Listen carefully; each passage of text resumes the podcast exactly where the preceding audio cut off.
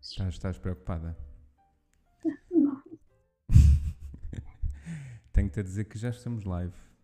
Só para. Estamos vivos. Já estamos vivos, é verdade. Nunca me senti tão viva. Este conceito do live não é estranho, não é? Porque já estamos live. Já- Porque depois é isso, não é? Porque nós deixámos de estar live para estarmos live. Para estar a conviver live, para estarmos a conviver em live. Que é um conceito estranho, não é? Quer dizer, agora dá jeito por causa do coronavírus. Eu prefiro sempre a tradução We are live, estamos vivos, pronto. Devia ser a live, mas pronto. A live. Ah, Olha, hum, em primeiro lugar, muito Olá, obrigado boa noite. por. olá, boa noite. Boa noite. Hum, não me digas obrigado, Pedro, eu é que devia eu peço já desculpas. do quê? Porque não sei o que é que se vai passar na próxima hora. Nem eu. Nem eu. Olha, eu posso dizer que o último convidado começámos a Sim. falar sobre hentai e Sim, tentáculos de polvos e buracos até arroz de polvo e fomos parar até wrestling chega eh, parece não temos pode-se ir falar de hentai e tentáculos de polvo neste horário. pá, até agora não tive queixa de ninguém portanto O provedor não vai dizer nada. Não, não. Não, por enquanto, acho que não. Não tive queixas até agora, portanto. ahm, mas como eu estava-te a dizer, epá, em primeiro lugar, muito obrigado por vires falar aqui um bocadinho comigo. Ahm, e achei piada tu dizes assim, mas ninguém me conhece, sei, ninguém sabe quem é que eu sou. É verdade. Eu já, eu já trabalhei com gente, já fiz muita coisa, mas ninguém sabe quem é que eu sou. É o que está por trás da O que é bom. Um Pois é isso, é que eu gosto de estar atrás. pois, Para, se eu, se, eu pudesse, se eu pudesse estar tipo assim, com quadrados, Certo. Podias ir, Estava- podias ir àqueles. eh, Depois modificavam-te a voz também. O que é que tu achas? Como, como às vezes acontece com as testemunhas né, que vão aos telejornais. Eu- eu, eu acho que se, al- se alguém no Zoom estiver a ouvir, se alguém trabalha no Zoom, façam esse aplicativo, porque eu acho que com a pandemia e o Zoom a ser utilizado, Uhum, vai começar a ser necessário ah, uma distorção de voz, um- uhum. uns pixels, vai haver gente a entrar. Mas, mas se quiseres, eu ponho um, ponho um emoji eh, na tua cara. Posso, posso fazer isso? Ah, eu a tinha aqui alguma coisa, mas posso fazer assim. Relembra um bocado a conversa com o teu último convidado, não relembra? Ah, sim, sim. É melhor bocadinho. parar. Um bocadinho. Ser Ana, que eu sou, o que é bom Ana, para então, mim, de certa pa- forma. para quem não te conhece, quem é a Ana? Pá, não te fiz a pergunta do que é que tu levarias para uma ilha deserta. Isso foi Parece combinado. o meu psiquiatra, meu. Não estou a brincar. Ah, sei lá, olha, sou, o meu nome é, é Ana Magalhães Ribeiro, é como, é como eu assino os meus trabalhos. Hum. Sou guionista, ah, dou aulas de escrita de humor também, que foi onde conheci oficialmente o caríssimo entrevistador. Muito obrigado. Muito obrigado pelo convite, agradeço também. Agora que já passamos esta fase, não, muito obrigada, eu que agradeço. Não, Obrigado. Não, obrigado. ah, eu sou guionista, trabalho pai desde os 17 anos, comecei a trabalhar em publicidade, numa agência que na altura era FCB e agora é a Draft FCB. Ok. Fazia, ah, era a copy do Clube Nesquik, Ok. o que fazia de mim, de certa forma, o coelho Quickie. Ah, ok. Mas Portanto, tu, tu acabaste por ser aquela anos- influência negativa para, eh, Completamente. para, os, para os putos Durante comerem chocolate, não é? Durante uns anos foi o meu irmão, depois o meu irmão quis, pá, queria sair e quis passar a conta e como eu dava-lhe alguma ajuda às vezes, passou para mim. Ok. Portanto, Eu comecei a trabalhar em publicidade ao mesmo tempo que estava na faculdade e depois ao mesmo tempo entrei nas produções fictícias, mas eh, num grupo de teatro que era o Manobras de Diversão Uhum. e, e depois fui por aí fora. Eh, eu nunca faço, geralmente nunca faço uma coisa só, só uma coisa ao mesmo tempo. Ok. Faço várias, mas pronto, eh, trabalhei em publicidade, estudei na Nova, a minha base é marketing, publicidade e new media. Uhum. E depois nas produções comecei lá a estar na Manobras de Diversão, que na altura era o Bruno Nogueira, o Marco Horácio, o Manel Marques, a Sofia Grilo, a Sandra Celas e a Carla Salgueiro e eu. Uhum. Eu, como não era atriz, um, fazia, fazia contra-regra. Portanto, nós estávamos no Jardim de Inverno. Quando eu entrei mesmo, fomos para o Jardim de Inverno de São Luís e era preciso passar adereços de um lado para o outro do palco. Portanto, criou-se uma personagemzinha e eu andava de um lado para o outro do palco com alguma personalidade, uh, sem fala, graças ao Senhor. Mas estavas, estavas vestida ou estavas tipo. Vestida estavas, obviamente. Vestida, obviamente estavas vestida, mas eras, estavas caracterizada? Não, aquilo era strip, não, estou era, Aquilo era manobras de diversão e, portanto, eu estava com um fato de macacão verde certo. e um capacete das obras verde e, e chamavam, mas não era na peça, mas tipo, começaram, começaram-se a referir à minha personagem como uma manobra. Ok. Uh, porque aquilo mandou mesmo o cartaz depois, quando fizemos o, o best-of. Uhum. Uh, cartaz era meio construção e um guindaste e tal, portanto eu era, era ali uma personagem estranha, não falava nunca.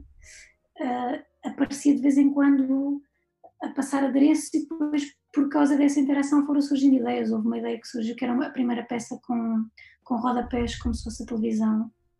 E então eu passava tipo saía de um lado do palco, assim, a andar assim de um lado, depois giravam para a frente e passavam uma mensagem a rodapé, depois giravam do lado. Pronto, depois outra, foi outra peça, foi em plena processo Casa Pia, portanto havia o Serviço Nacional de Escutas e eu apareci vestida de escuteira, coisas okay. assim. Okay. Mas pronto, comecei nas produções fictícias nesse grupo, depois. Fui, Sim. Olha, já agora deixa-me só interromper-te. Temos aqui sim, já sim. Uma, uma pessoa a ver e a, a, comentar, que é a Teresa Santos. Boa tarde, Teresa. Uh, e ela disse: manobras de diversão era só genial. Portanto. Manobras de diversão, obrigada. Era, era muito giro. Era um, aquilo era um grupo de autores nas produções fictícias. Juntávamos à segunda-feira à noite. Uhum. E foi assim o meu primeiro contato com as produções. Juntámos na segunda-feira à noite na Travessa da Fábrica dos Pentes, uma data de autores e alguns atores, o Marco Horácio, o Bruno Nogueira, o Manuel Marcos, os, os, atores todos também iam às reuniões, mandámos ideias para cima da mesa. E era escrito por imensa gente, imensa gente escreveu textos para as manobras. O Nuno Costa Santos, a Maria João Cruz, a Patrícia Castanheira, o Filipe Homem Fonseca. Eh, não me lembro de todos. O Bruno Nogueira também escreveu algumas coisas o Nuno Artur Silva, não me lembro de todos, porque eu na altura era um bocadinho. Ah, tinha, comecei com 16 anos, acho eu, uhum. 16, 17. Portanto, na altura nem sabia quem eram aquelas pessoas todas que ali estavam. Eu nem tenho a certeza, ao fim e ao cabo, quantas pessoas é que escreveram efetivamente para as manobras. Sei que era assim um coletivo de malta maluca dos textos, malta dos textos maluca, Pá, e, e, os atores eram, eles eram espetaculares, o grupo era muito fixe. Uhum, uhum. E o Marco Horácio fazia também encenação. Okay. Uh, durante uma espécie tivemos a ajuda da Sónia Aragão, que fazia assistência de encenação, e eu fazia, e eu depois também algumas peças em que fazia assistência da assistência de encenação, a assistência da produção, e, pá, e adorava, eu adorava esse lado, porque paravas ali de repente no São Luís, pá, nós chegámos a montar peças em tempo recorde, porque os textos eram escritos quase escritos e reescritos, né? depois está, tens sempre o trabalho da reescrita. Uhum. O texto final da peça às vezes chegava-nos dois dias antes da estreia, três dias antes da estreia. Nós já estávamos a ensaiar o que havia, percebes? Íamos ensaiando, íamos criando, estávamos sempre a modificar a peça, aquilo estava sempre em crescimento. Mas isso, mas isso então, era uma, uma grande pressão, não? Sim, mas era aquela pressão muito boa. Nós costumávamos dizer a brincadeira que até ao último dia dava hum. para estudar texto. Eu não, porque eu não falava. Portanto, eu estava um bocadinho na boa. Só tinhas que perceber mas... o que é que tu tinhas que mudar de sítio, não é? E o que é que tinham favor a fazer tinha mudado de sítio. Não, e depois eu também ajudava ali um bocadinho com a produção, ajudava um bocadinho com a encenação. Hum. Eu lembro uma, uma vez uma coisa que fiz que só mostrei à malta das manobras. Hum fiz um mini documentário, porque eu na altura achava que queria ser realizadora, na altura em que nós começava eu achava que queria ser realizadora. Então andava com uma mini DV, na altura uma câmara, e filmei o ensaio geral que tivemos no Jardim de Inverno de São Luís, Sim. pouco depois do São Luís abrir. E portanto o Jardim de Inverno ainda não tinha o ar-condicionado instalado. Para quem não conhece a sala do Jardim de Inverno de São Luís, é uma parede é toda em vidro. Todo um lado da sala, a sala é grande, é toda em vidro. E não havia ar-condicionado. E nós estávamos a fazer uma peça no verão e o ensaio geral, onde também tens de fazer o ensaio de luzes, portanto, fazemos as luzes do espetáculo, calhou no dia mais quente do ano até à altura. E foi um ensaio em que nós começámos a ensaiar para às nove da manhã e acabámos às quatro da manhã, na véspera da estreia. Na véspera? na véspera, que era o ensaio geral e, e, sim, sim. e o ensaio de luzes. Aí eu levei a minha mini DV e fui gravando coisas. E a insanidade e loucura das gravações e dos vários ensaios e dos vários momentos era tal pá, que eu depois fiz um mini documentário e mostrei pá, que nós estávamos claramente malucos. E quando chegou a altura de jantar, lembro-me que o Marco disse ao, ao Bruno, ao Manel, à Sandra, à Sónia à, à Sofia e à, e à Carla para, para irem jantar e para relaxarem um bocadinho. Uhum. Enquanto ele, a Sónia Aragão e eu ficávamos a, a ver, a fazer o, a marcar as luzes com os técnicos para depois fazermos o ensaio geral com as luzes. Certo. As luzes é o que marca mesmo a peça em cima. Quando fazes o ensaio de luzes numa peça de teatro, a luz é que marca, vais entrar aqui, vais estar aqui, vais estar acolá, uhum. tem de se uhum. afinar, portanto são ensaios que demoram bastante tempo. Okay. Portanto, os atores foram, foram jantar. Houve autores nesse dia que vieram jantar também. E depois do jantar foram dormir para o pé de janelas abertas. Eu lembro deles estarem a dormir tipo, já à noite, janelas abertas e eles a descansar e a dormir. E nós, debaixo das luzes, a fazermos a marcação. E depois fomos acordar a equipa e fazer o ensaio. Portanto, nós os três não tivemos sequer aquela pausa. Pai, o nível de insanidade era brutal. Pai, o que é certo é que às quatro da manhã fomos todos para casa descansar e dormir, rebentados. No dia seguinte chegámos lá e a peça foi um sucesso. Era o fechado para férias, as manobras de diversão fechado para férias, e a peça correu como correram todas e correu muito bem. E, uhum. e há momentos muito giros da parte de trás, uhum. que é aquilo que sempre me entusiasma mais. Portanto, eu comecei nas manobras a achar que ia ser realizadora uhum. e saí de lá com um bichinho estranho de. Eu gosto muito da parte de criar. Okay. Portanto, eu, eu ali não estava na parte de textos, mas estava a acompanhar de perto a parte de criação do espetáculo.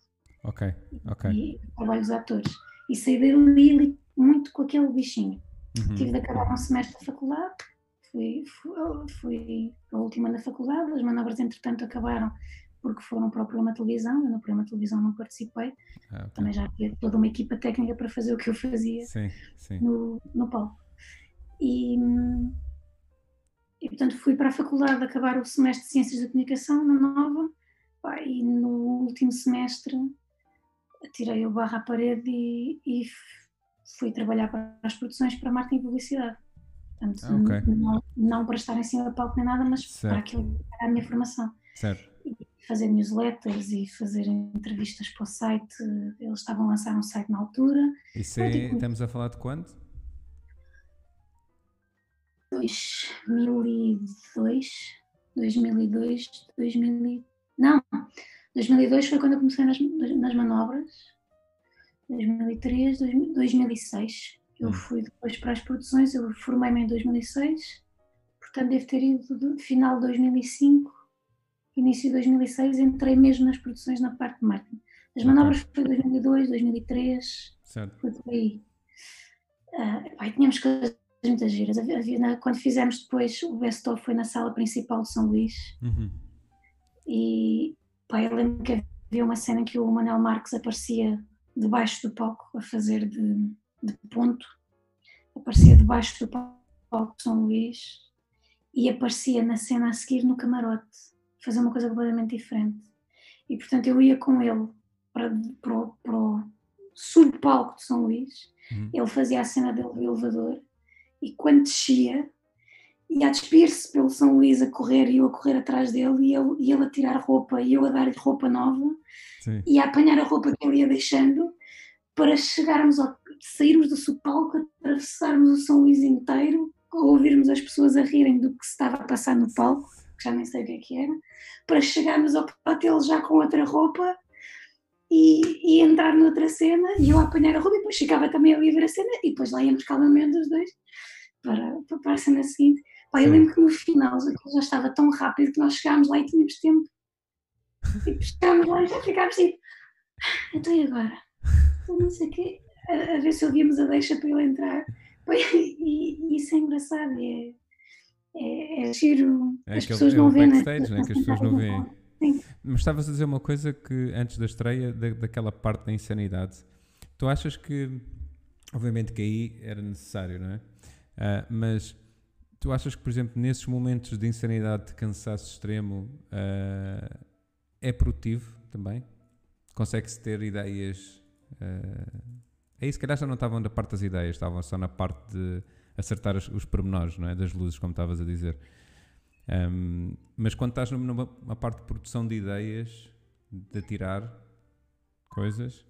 Estou-me a lembrar de outras alturas em que estive em estafanço total, uhum. se foram produtivos ou não.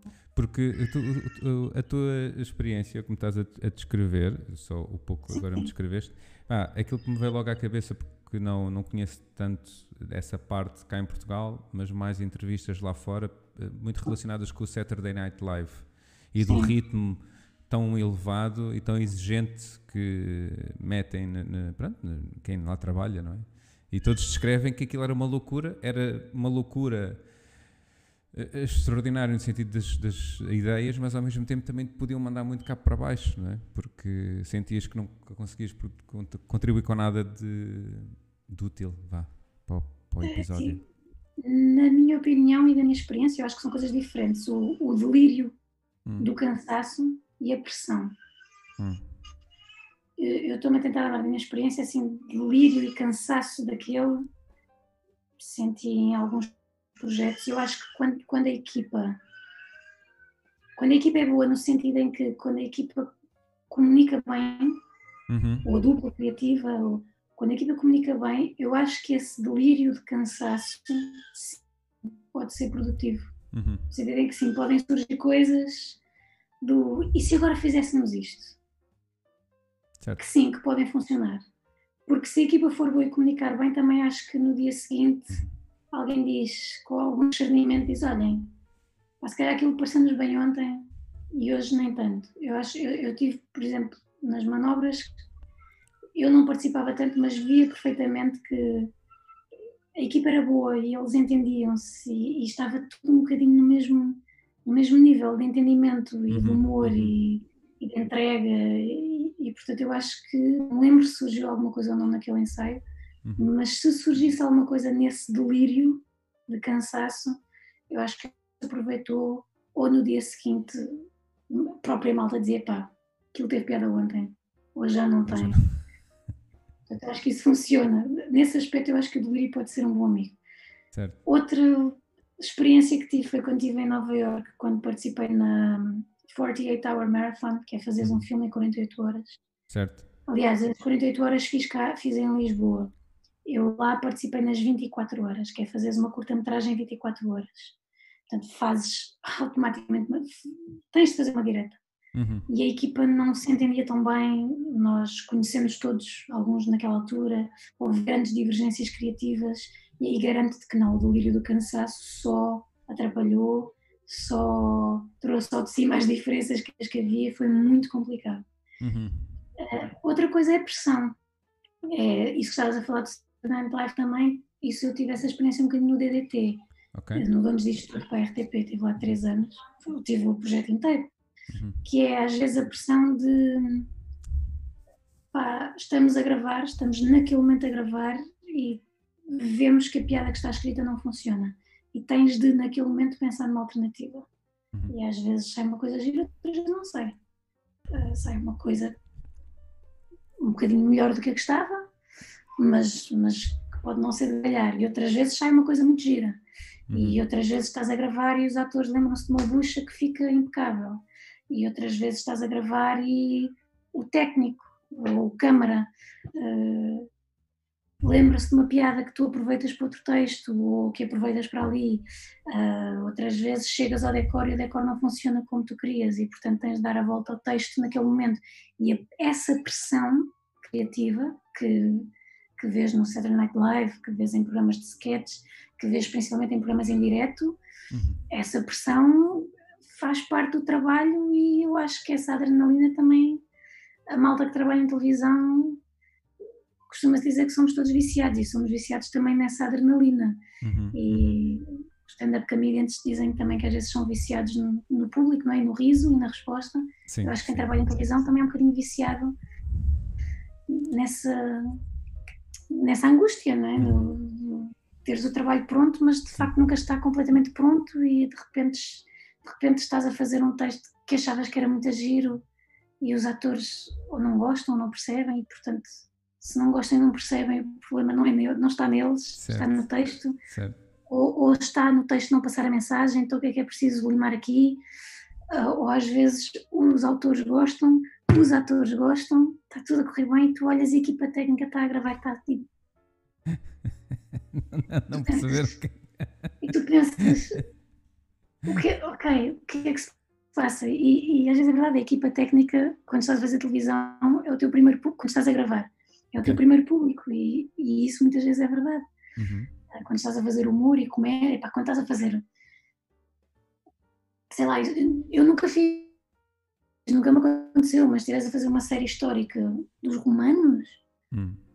se calhar não estou a dizer que a equipa técnica esteja toda uau, adorei esta cena! Uau, uau! Fantástico, uau. nunca aconteceu. Estás a fazer um sketch sobre, sobre Passos Coelho, sobre o António Costa, certo. sobre o coronavírus, uhum. sobre o Benfica, sobre os e-mails, sobre a atualidade, sobre aquilo que qualquer pessoa vive no dia a dia, sobre despediste de amigos, sobre conversas do WhatsApp, sobre, sobre nunca conseguires marcar um jantar com amigos.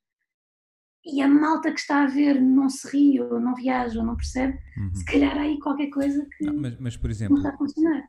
Mas mas era suposto a equipa técnica rir-se, percebes? Ou é suposto a equipa técnica estar focada no seu trabalho não, não, e claro, nem sequer está a ouvir o que está, percebes? Claro, sim. Por isso é que é muito bom quando estás a gravar uma coisa e vês a equipa técnica e Sim. É, é gira, é muito bom, porque certo. sim, claro que sim, eles, a malta do som está a pensar se ouve bem o que tu dizes e não. Claro o que, no, no, fundo está a ouvir, está a ver se ouve bem aquilo que tu dizes e não está a ouvir aquilo que, que tu dizes. Sim, é? a malta de fotografia está a ver se, se vê os teus olhos ou se vê a tua cara. O usador está a ver muitas vezes o, o enquadramento. Uh, a, a, nossa a anotadora de donos disto tudo era, era maravilhosa, a, uhum. a Sara Bell. Uhum. Uh, a Sara está a seguir o texto e a Sara muitas vezes também ajudava-nos imenso a ver se a piada se passava, se passava uhum. aquilo, se a piada estava lá, se, se a intuação estava lá, se a mensagem estava lá. Quando fazes um texto em casa, faz o teu texto, lês, diz, ai que giro, isto é tão engraçado. Uhum. Quando partilhas ou quando estás a gravar, o texto deixa de ser teu. O texto é, isto parece um clichê, mas é verdade. É, eu acho que passa mesmo a ser daquela equipa e é trabalhado criativamente, por toda a gente é trabalhado criativamente pelo guarda-roupa, é trabalhar criativamente pela caracterização, uh, pelo espaço, pelos adereços, uh, a produção interpreta o teu texto, o realizador uhum. interpreta o teu texto, os atores, obviamente, interpretam o teu texto. Uhum. E, e, e, tu, enquanto argumentista, também tens de estar preparado que o teu texto vai ter essas interpretações todas, uhum. que isso não é mau, que o teu texto vai sofrer alterações, que isso não é necessariamente mau, muitas vezes até fica melhor outras vezes não vais concordar com elas, mas certo. tu fazes parte de uma engrenagem. Mas tu aí tu tens que, lá está, tens de ter essa capacidade, não é? Não, no fundo, não é algo que tu aprendes num curso, não é? É uma coisa que tu tens que aprender sozinho a, a perceber Sim. que faz parte do processo. Sim, e, e, já agora só vir aqui buscar um, um comentário, desculpa, da Teresa, que, que, estávamos a falar sobre a questão, estavas a falar sobre uh, escrever e de não ter piada, ou do ator não gostar, e aqui a Teresa está a dizer, e às vezes há piadas que podem resultar na voz de um ator e não resultar com outro, não é? Há atores que basta dizerem olá e conseguem gargalhadas instantâneas e outros que têm de usar outras, outras ferramentas, outras tools. Sim. Sim. E, e, quando tu trabalhas com um grupo de atores, por exemplo, eu nas manobras não escrevia porque era um feto. mas, mas, mas, mas já viste, tu, tu tiveste tu fizeste, pronto, obviamente também tiveste o teu cunho, não é? Mas de estar exposto a, a essas mentes todas, não é? eh, houve muitas. eh, cenas- a meu, a meu ver, era tipo quase como se estivesses num jardim com uma data de sementes que. Ah, sim, sim, sim, sim. Percebes? Estivesse exposta tipo um- quase uma bomba nuclear de ideias. Pá, Epá. Sou sincera, os meus pais não gostaram muito. Eu vou-te explicar porquê. Os meus pais têm três filhos, eu sou a mais nova e a rapariga. O mais velho acabou o 12 ano e disse que não queria ir para a faculdade. E foi tirar um curso técnico de, de- de computadores, de, de engenharia. Eu nem sequer sei o que é que ele estudou. Mas ele, não vais ver isto, mano. Não vais ver isto, mano. Eu agora me... Mas não vais ver isto. lembras-te nome do teu irmão? Pelo menos. Lembro. Manel. Exato. O mais velho é o Manel. É o, é o engenheiro. É o, é, tratas É por o engenheiro. e ele é um, um ásio, um cromo, sempre foi dos computadores, pá, mas não queria faculdade. Pá, e os meus pais eram daquela outra, daquela outra mentalidade, não é? O curso superior. Pronto. Eu acho que, Portanto, acho que é normal, não é? Do- de- dessa, Claro. dessa geração é perfeitamente Sim, normal. aliás, repara, o meu irmão mais velho tem mais, quase mais 8 anos do que eu, portanto, em relação a mim, os meus pais são de facto mais velhos. Hum. Hum, portanto, o primeiro disse logo que não queria ir para a faculdade, não foi, foi para um curso profissional. É um ar dos computadores, mas uma grande parte da vida dele foi recibo verde. O do meio era excelente aluno, era é, excelente aluno, um crânio para história, estava em ciências, depois afinal não queria ciências, fez os exames nacionais de ciências e de humanidades Uhum. e entrou em psicologia social das organizações, curso superior, faltavam-lhe quatro cadeiras e disse que ia desistir. E os meus pais passaram-se e obrigaram aquele obrigaram a terminar o curso.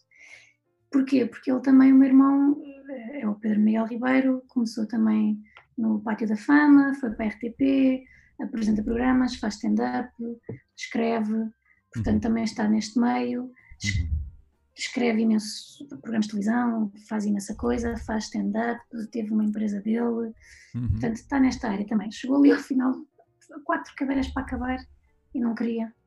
E portanto os meus pais andaram ali a ferro para ele acabar o curso, ele acabou o curso, mas recibo verde a vida toda. Bem, depois estava eu. E eu disse aos A meus esperança, pais... a luz ao fundo do túnel, não é? Sim, pá, a menina, a menina há de nos há, há de seguir. Pá, eu chego ao pé dos meus pais com 17 anos porque estou nas manobras de diversão. Porquê? Isto eu posso contar. O meu irmão é que foi convidado para as produções fictícias. Eu, na altura, o meu irmão escreveu uma peça de teatro que era a Lata, que este- esteve na barraca e depois esteve no auditório Carlos Paredes em Benfica. E quem é que entrava nessa peça? Uma data de gente.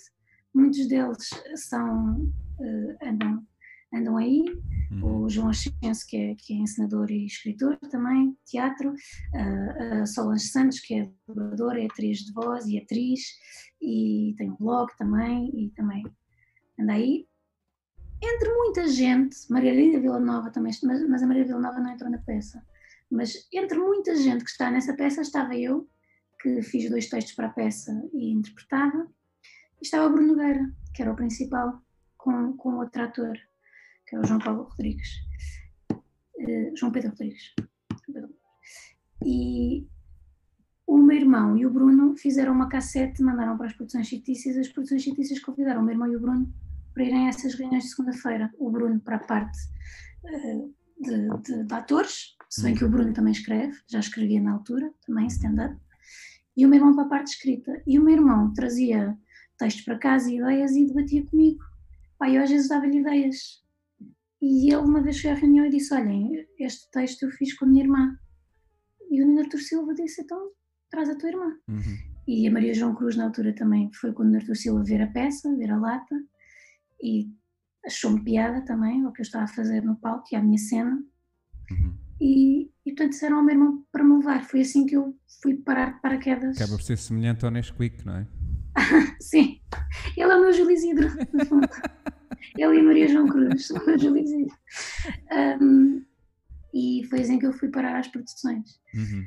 Um, e agora veja porque eu sou uma péssima entrevistada, porque eu estava a Então. seguir um raciocínio. Estavas a seguir o raciocínio. Perdi-me completamente. Estávamos a falar sobre. Começaste a falar sobre os teus irmãos.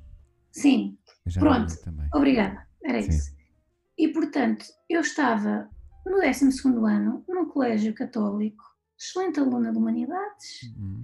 futuro académico pela frente, e de repente vou parar às reuniões de segunda-feira.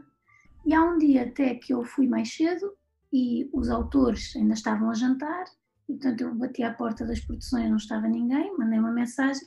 Maria João Cruz disse: Olha, atravessa o hotel, estamos, atravessa a rua, estamos aqui no, no restaurante do hotel. E eu fui. Hum. E sentei-me, eles estavam a falar do trabalho deles, da vida deles, e eu, 16 anos, pai, sentada à espera da reunião. E de repente na conversa faz o clique e eu percebo que estou a jantar com as pessoas que escreviam o programa da Maria. Que para mim, foi, acho que foi a primeira vez que eu senti a sério, tirando quando fui à, à Euro Disney e vi o Pato Donald à minha frente. Foi a primeira vez que eu senti aquela coisa de estares ao, ao pé dos teus ídolos. Certo. Pai, eu parei para o jantar e disse: Vocês escreviam o programa da Maria, portanto, repara, eu estava a jantar com muitas produções fictícias sem saber que as produções fictícias é que tinham escrito o programa da Maria. Certo, certo. Era com, com afeto, eu era. E eu parei disse: Foram vocês que escreveram o programa da Maria? Pronto, gargalhada, obviamente fui gozada durante algum Epá, tempo. Mas 16 anos, estás a perceber? Tipo, com 16 pois, anos eu. Ainda... É a minha defesa. Minha Alguma vez andava na rua só a jogar a bola, ponto. Pá! E portanto eu de repente cheguei a casa e acho que os meus pais começaram a perceber, oh não, também vamos perder esta para uma vida de recibo verde. E começaram a falar, ah, mas a faculdade, a faculdade. E eu de repente digo aos meus pais, e se eu fosse para o Conservatório de Teatro, na Amadora? Pá, eu acho que eles se agarraram ao outro nessa noite e choraram. Não me impediram. Também não me apoiaram por aí além, na altura. Uh, e eu fiz as provas para o conservatório e de repente, no dia das provas, lembro que a minha mãe mandou uma mensagem muito querida, foi a primeira vez que ela de facto me apoiou, porque eles não queriam nada daquilo, eles não queriam uma filha, até que na cabeça deles uma mulher em Portugal que quer ser atriz ou quer ir para o teatro, aquilo na cabeça deles havia aí, havia algum preconceito na altura ainda, uhum. no medo.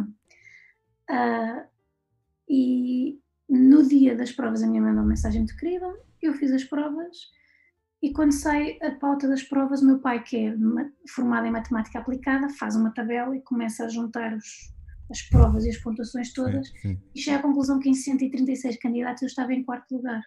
Porra. E aí deu-lhes o clique de ela, se calhar, tem jeito para isto. Entretanto, eu fui, entrei para a Nova também hum. Uh, e tive de fazer uma opção, que foi conservatório na Amadora ou curso superior na Nova sendo que estava nas produções fictícias ao mesmo tempo uh, e nas produções fictícias nas manobras de diversão. E era impossível eu conciliar as manobras de diversão e os horários dos ensaios e as peças com a amadora. E então desisti, eu própria desisti do curso, chorei baba e reino, como foi aquelas cenas de, combo, de filme, aquilo era, se, se, falhasses uma aula, eu já estava na segunda parte das provas, e aí tinhas aulas e testes, e se tu falhasse uma aula, um teste, eras automaticamente desqualificado. Era logo, ok, ok. E eu estava no último dia para me inscrever na nova, porque tinham saído as pautas e eu tinha três dias para me inscrever. E portanto, foi, almocei na Amadora e pensei, ou eu vou à nova inscrever-me e perco isto, ou eu fico aqui e perco a nova e meti-me no comboio e vim para Lisboa. E foi mesmo aquela cena de filme de eu a chorar baba e ranho. Ainda por cima, repara quão feto eu era, estava a ouvir música e acho que estava a dar Coldplay. Vergonha. Eu estava a ver as, todo o comboio, vias um, um bocadinho da escola, portanto eu via o Tudo edifício. um bocadinho mais cinzento, não é? Um bocadinho mais cinzento, as coisas o edifício amarelo a afastar-se de mim durante aqueles dois segundos que tu vês do comboio. Sim. E eu a chorar copiosamente. E chorei, eu entrei na nova e disse: Apenas tenho de escrever. e ainda estava a chorar. O engraçado é que assim, as, há pessoas que choram porque não entram. Tu estavas a chorar porque ias entrar. Estava. E, e, entrei em casa a chorar e escrevi tão novo, tão novo. Era a minha primeira opção, ainda por cima. E os meus pais, obviamente, muito contentes. Hum. Pai, foi a melhor decisão que tomei na minha das melhores decisões que tomei na minha vida, uhum. em termos profissionais, foi essa. Porque lá está, permitiu-me estar nas manobras, pai, com todo o respeito que tenho pelo, pelo conservatório e por quem lá andou e quem lá deu o litro uhum. e por quem lá leciona. Para mim, na altura, foi, foi as melhores decisões, porque aquilo que eu aprendi de contra-regra, de teatro, de, de encenação, de iluminação, de palco, de escrita, de ensaio. Pois. Tu, de, de o, o, o, Manobras foi uma espécie quase de curso profissional que tu tiraste. Sim, sim. E ainda achar que queria ser realizadora. Uhum. Uh, as, as, manobras tiraram uma certeza de que eu não ia ser atriz. Ah, é? Nunca na vida. Mas uh, é o que? É o palco? É a atenção? É... Eu gosto muito de estar no processo de criar. Eu gosto muito de estar na peça em si, porque tu não vês ninguém. Com as luzes, tu quase não vês ninguém, tu só ouves uma sala a rir. Uhum. Pai, então, quando fomos para a sala principal, tu tens. Há qualquer coisa de. Lá está, viciada. Há qualquer coisa de maravilhosa em ter 700 pessoas, 800 pessoas a rirem-se claro. de alguma coisa que tu faças. E eu, eu não tinha não tinha cenas, mas eu, eu também senti isso, não era só pelos meus colegas. Havia momentos em que eu fazia qualquer coisinha que era uma punch e que as pessoas riam. E isso é, é avassalador. E é difícil um curso superior da Nova competir com isso. Pois. Uh, mas eu fiz o curso todo, eu sou licenciada, os meus pais ficaram muito contentes, comprei trás, os meus avós emocionaram-se quando me viram. Hum. Fui à queima das fitas, tenho fitas, tenho tudo, fui a fi fiz tudo. Isso eles não se podem queixar e não se queixam. Mas de facto, no último semestre houve professores que não me viram porque eu já estava a trabalhar a tempo inteiro nas produções e era isso que eu queria. Pois. E isso recibo verde até hoje. Uhum. Uh, eu acho que eles já se habituaram com a terceira já. Tipo, está bem, é o que vocês quiserem. um, mas então, e, e, foi isso então que não, não tirou, neste caso, deu-te a certeza ah, não, que não querias não, ser atriz, não é? Não, estava-te a dizer, eu gosto muito de estar em palco, hum. gosto muito de estar atrás no processo de criação, os ensaios. Ou seja, eu se tiver 700 pessoas a olharem para mim, não me importo. Mas se eu tiver seis, que é o que acontece nos ensaios, bloqueio completamente, não dá, não consigo, uhum. sou a maior canastrou na face da terra. Mas é engraçado dizer isso. Há pouco tempo tive a conversa com um amigo meu, que ele, ele é cantor, e hum. ele estava a dizer que prefere uh, cantar para um público 600 pessoas, 100 pessoas, do que para um público de 10 ou 20. Porque sente que 10 ou 20 a, a coisa torna-se muito pessoal e ele sente-se mais constrangido. E quanto mais pessoas, mais impessoal, e então ele consegue libertar-se mais eu, eu percebo isso. A minha questão era o anonimato. Uhum. Ou seja, se, se, eu fizesse uma peça, se eu participasse numa peça para uma sala cheia ou para 10 pessoas pagar o bilhete, eu acho que ia fazer, ia sentir, não ia sentir, não ia sentir acanhada por serem 10 pessoas, percebes? Okay. A minha questão é o anonimato, é aquelas pessoas que pagaram o bilhete são o público, tudo bem. Quando estás a ensaiar, aquelas 6 pessoas são os teus pares. Ok. Okay. São atores. São... Eu dou-te um exemplo. O, o, Marco, o Marco Horácio, nas manobras, houve uma altura que me tentou puxar para me dar mais, mais papel. Porque nós, na brincadeira, nos ensaios, eu estava à vontade com eles e brincava e mandávamos piadas e, uhum. e ríamos e lá está, naquela loucura toda. Eu também mandava e também participava e também era engraçada. E ele tentou uma vez que eu fizesse mais alguma coisa e eu disse eu acho que não vai funcionar muito bem. Ele, não, vá lá, tu tens graça, não sei o quê. E, e quando fizemos uma cenazinha, que lá está, que na brincadeira dos ensaios aquilo tinha muita graça, quando fizemos para um grupo reduzido de autores, que foi, eu não te posso explicar o quão mal aquilo correu. Okay. Aquilo correu muito, muito, muito mal para mim. E eu própria tu, tenho noção tu, tu bloqueaste, é isso? Porque eu bloqueei completamente, porque, uhum. porque são os meus pares, são e, e pá, não consigo, não, não, não, consigo, é mesmo muita, muita vergonha. Uhum. Eu tenho muita vontade e mando muitas piadas, por exemplo, quando estávamos, quando estava aqui há uns anos no canal Q, mandava piadas e tudo, tudo bem. Quando era preciso gravar alguma coisa, nós no canal Q às vezes éramos figurantes e atores dos nossos próprios textos, eu tinha a plena noção quando era para gravar com os meus colegas do dia a dia, uhum. pá, eu bloqueava, eu bloqueava imenso. Uh, e quando era para escrever ou para mandar piadas, ou quando a câmara estava desligada, ou quando em alguns projetos tinha de fazer direção de atores, pá, estava completamente à vontade e saía-me tudo natural. Uhum. Quando a câmara virava para mim e eu via, espera, estamos 10 pessoas nesta sala, as pessoas com quem eu trabalho todos os dias, pá, bloqueava, não, não dá, não dá. Não, não sou, não sou Não sou Ok. do método, Ok. não sou atriz. Então, depois também perdeste a questão do, de ser realizadora, não é? Sim, aí foi em Nova York. Ok. Fui para Nova York aprender a ser realizadora e tive um excelente professor de, de escrita, que Hum. é o Brian Edgar, que era, que era professor na, na escola em que eu fiz o curso, que é a Digital Film Academy. E pá, aí eu fui para lá um ano tirar o curso de. é- Aquilo não é realização, é um curso de cinema independente. Portanto, eles ensinam-te a fazer tudo.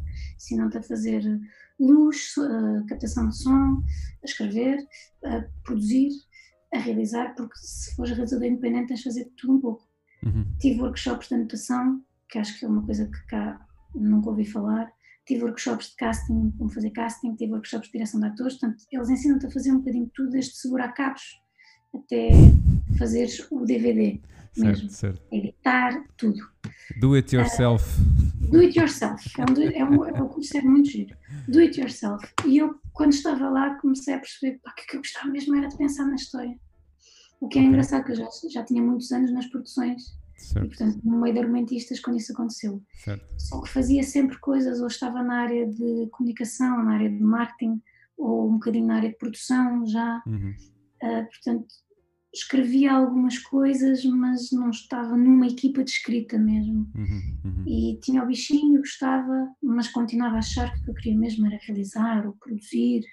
E, portanto, eu próprio escrevia algumas coisinhas, projetos pequeninos, mas não estava assim, não estava numa série, não estava a escrever Yeah. ah, para outras pessoas. Ahm, e quando estive em Nova Iorque comecei a perceber que era isso mesmo que gostava. E, portanto, depois quando voltei, já voltei para o Canal Q, já voltei em 2010, o Canal Q já estava no ar, voltei para as produções e para o Canal Q, para o marketing, para a publicidade, para a comunicação, mas já eu própria a dizer, olha, mas eu quero escrever. Isso é bom, Olha, era, co- usavas isso um bocadinho também como porta de entrada, não é? Para, ok, deixa-me pôr aqui o pezinho para depois fazer o resto. Sim, mas Realmente a interessa. tinha de fazer na mesma. Exato, exato. Portanto, eu dei por mim, eu tive alturas em que tive a fazer, eh, a trabalhar para o 5 para a meia-noite do Nuno Markle, a dormir 3 horas por dia, porque a comunicação do canal tinha de ser feita na mesma. Hum, pois, E as newsletters tinham de sair, pois. e as promos tinham de ser feitas, e, e não havia dinheiro para fazer nada, era no budget. E Sim. tínhamos de fazer, de alguma forma, tínhamos de fazer anúncios. Hum. E de repente, às seis da manhã, estava a escrever ou à procura de adereços para o Marco. Lá está, eu nunca fiz só uma coisa ao mesmo tempo. Uhum. Eu gosto dessa adrenalina. Pá, mas depois tinha esgotamentos. Pois. Olha, e já agora tocaste aí num ponto que eu vou-te vou vou-te questionar, que é ahm, como é que tu te sentes a trabalhar num no budget country? num país que não tem budget para nada. Irrita, irrita muito. Porque eu acho que tu, porque eu quando digo no budget, eu já trabalhei com no budget zero mesmo, bola. Hum, Tipo, não há. Eh, até ao. Estás num projeto em, que- em que há alguns capas, há, há- alguns euros por episódio, e mesmo assim não há orçamento. E tu chegas à conclusão que, que seja do zero ou aos não sei quantos mil euros por episódio, uhum. co- continua a ser abaixo daquilo que tu precisas para fazer uma coisa boa em condições. Certo. Portanto, eu acho que é o pão nosso de cada dia. Eu acho que qualquer pessoa que queira escrever em Portugal e, e trabalhar nesta área, fazer séries ou fazer novelas ou fazer filmes, ou eu acho, eu acho que tu podes chegar ao programa da Cristina, ao Hum. dia da Cristina e, e ao maior orçamento do mundo e tu vais perceber que há coisas que estão a ser feitas com pouco orçamento Uhum. porque, porque, eu, porque acho que é assim que, que o sistema está, está feito e, e acho que, que nunca vai haver acho que nunca vai haver um, um limitista, um criador em Portugal que trabalhe com o orçamento que, que vai pôr a ideia tal qual como ele queria Uhum. Uhum. ar. Uhum.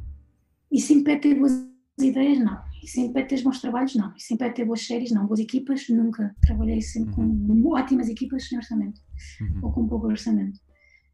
o não orçamento é criativo, é não vamos todos ser os Monty Python que por causa de, por, por não terem orçamento inventaram os cocos no Quest for Grail. Pronto, não vai ser sempre isso. Uhum. Mas acho que tem muito boas ideias porque não há orçamento. Uh, agora, irrita, irrita quando estás a escrever uma ideia que tu sabes que era ótima para um palácio e recebes uma chamada a dizer: Olha, não pode ser um palácio, tem de ser uma casa. Uhum. Uhum. Tu pensas, mas isso, casa, não é a minha ideia. E pensas, pensas, pensas e ok, fazes encaixar a tua ideia numa casa e de repente telefonam-te e dizem: Olha, Já não dá uh, casa. esse ator não pode nesse dia Ah. e para ser esse ator não é uma casa, é um, é um jardim. Mas a minha ideia não funciona num jardim. E depois, se calhar, tu vês a tua ideia no jardim e é tão nonsense que funciona muito melhor que no palácio. Uhum. Pois, eh, É. no fundo, no fundo o, o teu trabalho, hum, ia dizer, acaba por ser um bocadinho ingrato, mas, mas acho que ingrato Uhum. aqui não, não sei se é a palavra certa, mas é preciso Tem- coragem, tem, não é? Tem momentos, tem momentos, tem momentos em que sentes isso, Uhum. mas, mas lá está, é aquela coisa, e por isso é que é aquela adrenalina. Tu escreves um texto, não é por o texto estar escrito que está feito. Uhum. E eu acho que se tu escreves um texto e o entregares e depois fores ver o, que, o, o produto final, eu acho que vais sentir mais essa ingratidão. Não foi nada disto que eu idealizei. Do que se escreves o texto e tiveres no processo todo que acompanha o texto. Uhum. E isso foi a sorte que eu tive no, no Donos disto tudo. Eu já escrevia e já tinha escrito e já tinha tido pessoas a reverem o meu trabalho. E quando estive no Donos disto tudo, que foi tropa, ah, eu, eu via, eu estava na, na reunião de ideias, estava na escrita, estava na revisão, estava nas gravações, estava nas decisões de produção, estava nas reuniões de produção, estava às vezes na edição Uhum. estava a acompanhar a gravação, estava a acompanhar o estúdio, estava a acompanhar as pessoas a verem. Portanto, eu, eu conseguia acompanhar o texto todo. O processo todo, depois. Eu fazia, eu fazia assistência da coordenadora do projeto, que era Maria João Cruz, e eu fazia assistência dela. Portanto, eu estava com ela e ela ainda estava em mais fases do que eu. Uhum. Mas, e tu aí consegues, consegues ver mais aquilo que eu estava a dizer há bocado, que é, tu escreves o texto, o texto está escrito, está entregue. O teu trabalho como argumentista pode ter acabado, mas o texto não, não acabou Certo. e vai ser visto e vai ser interpretado e vai haver problemas com o guarda-roupa, e vai haver problemas com a direção, e vai haver problemas com os atores, vai haver problemas de horários, vai haver problemas de decors e vai haver problemas e e o texto é mutável e vai sair melhor ou pior do que aquilo que tu Sim. imaginaste. Pois, aí, no- Exatamente igual ou diferente. aí nesse, nesse exemplo, o teu trabalho, hum, a- ou melhor, a tua função acaba por ser várias funções, não é?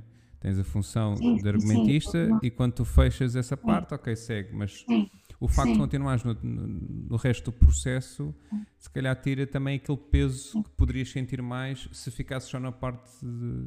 Não, o que acontecia era quando era, não, o que acontecia era quando eram os meus textos e quando eu via o resultado final e não era nada daquilo que eu imaginava, eu não, eu não sentia tanto aquela coisa do o que é que fizeram com o meu trabalho, percebes? Sim, sim. Eu sentia mais um "Ah, podia ter explicado melhor ou, ou como é que eu posso melhorar o meu trabalho na escrita, Sim. podia ter posto aquela piada de outra forma, esta piada não sei como eu queria, as pessoas não perceberam, ninguém se riu aqui, eu achava que se iam rir, percebes? Analisava de outra forma mas que isso, não. mas isso- isso é uma, isso é uma postura bastante, bastante positiva, eu acho. Ahm, porque tu, Mas- acima de tudo, consegues logo perceber que tens logo uma postura de, ok, o que é que eu poderia ter feito logo diferente? Em vez de pensares, epá, eu afinal não tenho boas ideias ou não sou bom a explicar. Ah, não, também tenho, tam- também tenho também isso. tens isso, também tens Claro. isso. Também tenho, agora que falas nisso. Isto não é água. Também tenho, claro que tenho. Eh, eu acho que isso é, que é também é inerente ao processo criativo. Mas eu, eu só ganhei isto no donos disto tudo.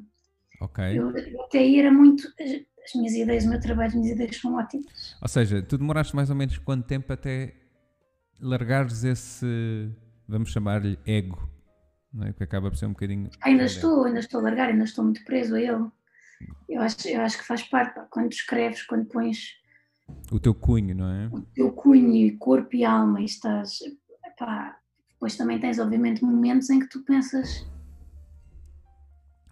fogo. Não pensas fogo, pensas uma palavra feia, mas Sim. tenho, tenho, tenho amigos que tiveram meses a escrever uma série, não acompanharam as gravações e quando foram ver quando já está tudo gravado, eh, lembraram-se de alterar uma coisa nos guiões de um episódio sem perceberem que isso ia implicar Afetar tudo o resto. Ah, e é uma frustração do caraças, Pois. percebes? Principalmente quando estás, como dizes em inglês, a phone call away, tipo, Uhum, é ligar. uhum. Yeah. Aconteceu-me, obviamente, pá, estar seis horas a pensar numa piada, estar seis horas a pensar numa punch e, e escrever. E nós no DDT nunca dizíamos quem é que escrevia os textos, Ok. porque éramos vários a escrever e nunca dizíamos. Quando, quando, quando nos diziam este texto está muito bom, nós dizíamos de quem era. Mas Ok. quando, quando criticavam, nós não dizíamos. Estávamos, estava a Maria João e eu a darmos a cara pela equipa, portanto, nós nunca dizíamos. Pai, eu lembro de estar seis horas a pensar numa punch e depois aco- aconteceu ser eu a gravar esse texto que era meu. Pai, e nenhum ator gostou da punch. E dizerem, pá, quem escreveu isto fez isto em cinco minutos de certeza. E Ixi, eu pensar, e eu pensar, Caraças. e pensar, ok, então vamos todos pensar numa punch melhor. E quando pensarmos, eu, eu, eu estar a tentar criar distância de, ok, isto é melhor do que aquilo que eu escrevi. Uhum. E eu não achava melhor, mas gravámos e as pessoas riram-se mais. Pronto. Ok. Eu não achava melhor. Hei de morrer a dizer aquela piada tinha graça, Vai estar na minha. lápide, vai estar na lápide. Aquela Sim. piada. porque foi minha e deu-me trabalho. Pois. Ah, mas as pessoas riram-se mais com aquela que nós inventámos, lá está, com pressão ali. Uhum. Pronto. Às vezes funciona, às vezes não funciona.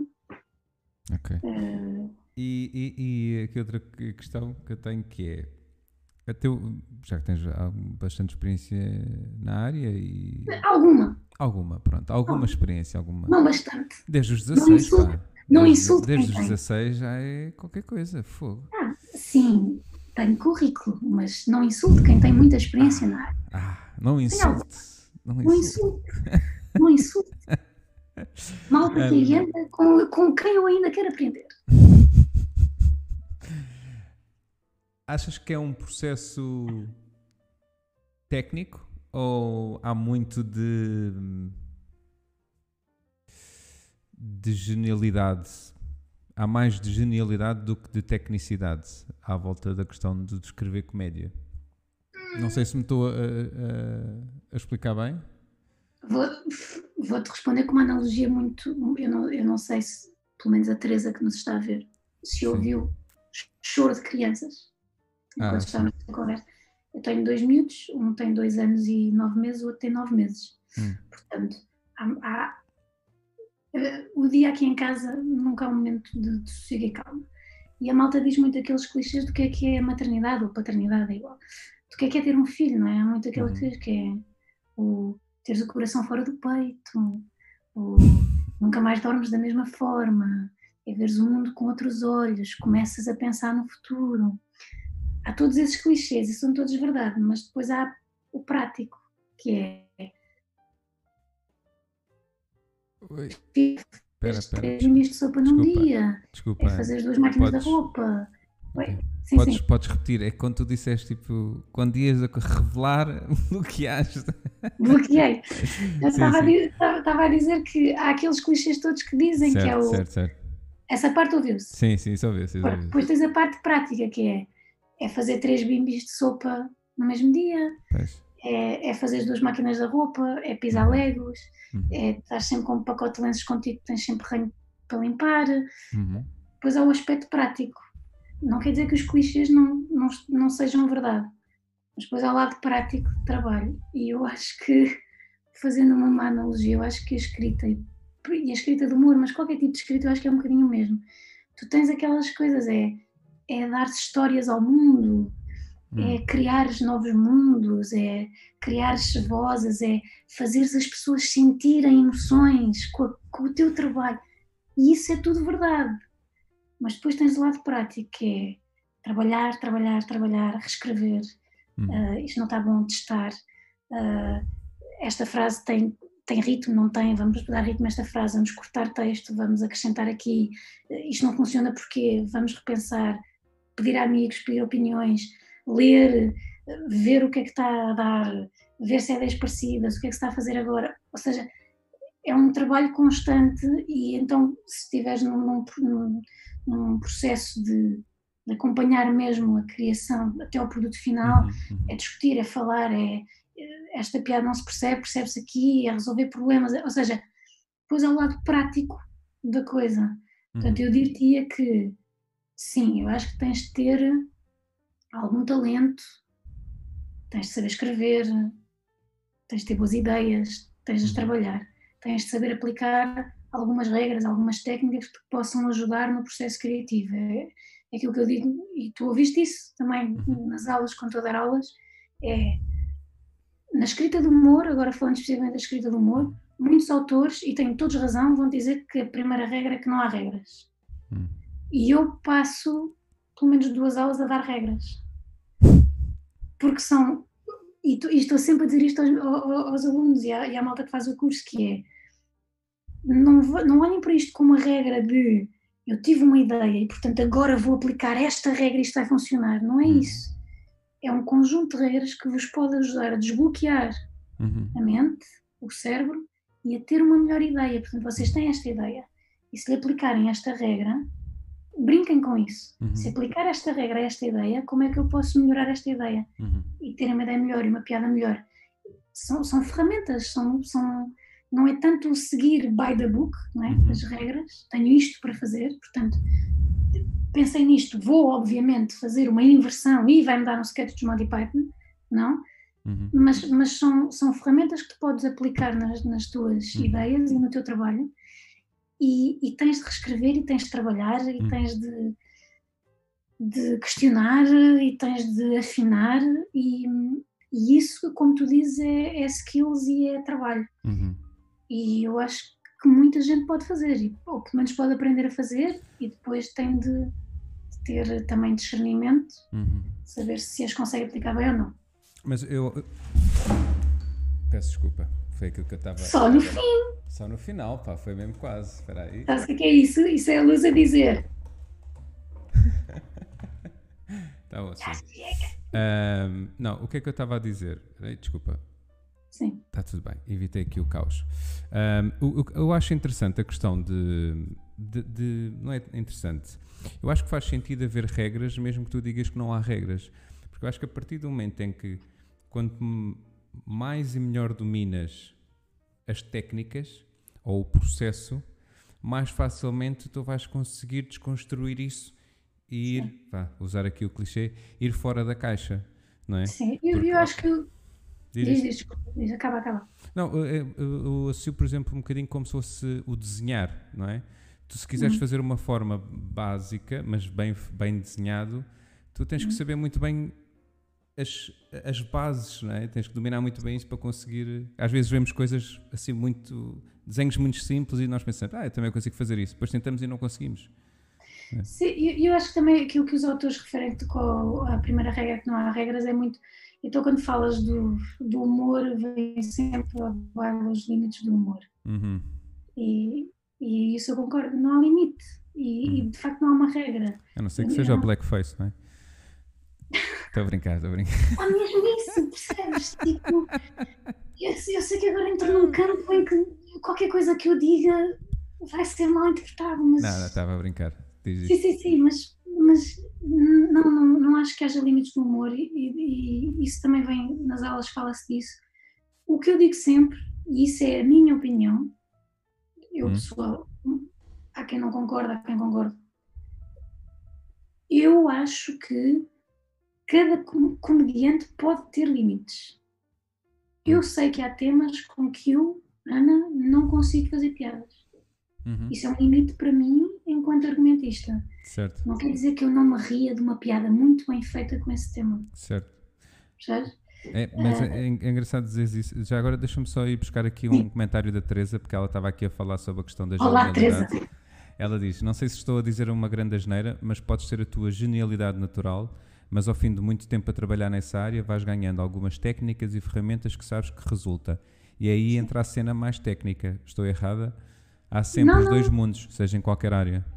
Sim, é, é isso. Era, era, um bocadinho, era isso que eu já ia tentar dizer com, com, com aquela analogia. É, é, há, há, o idílico, não é? Há o uhum. idílico uhum. da coisa.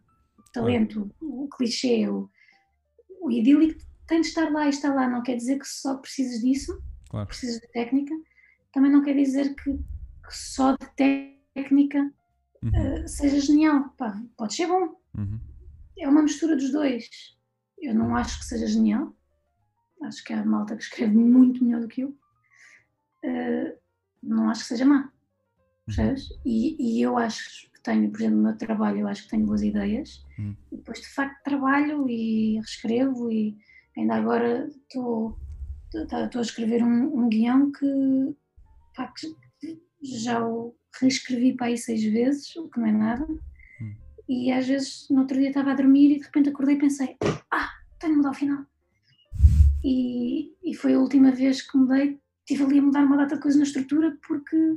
Pá, e, e já fiz os cursos e já dei cursos uhum. e já escrevi, já li, já vi e de repente estava a fazer um outro trabalho que eu gosto muito de fazer, que é fazer breakdown de guiões, séries que gosto estar a fazer, ah, a analisar. Okay.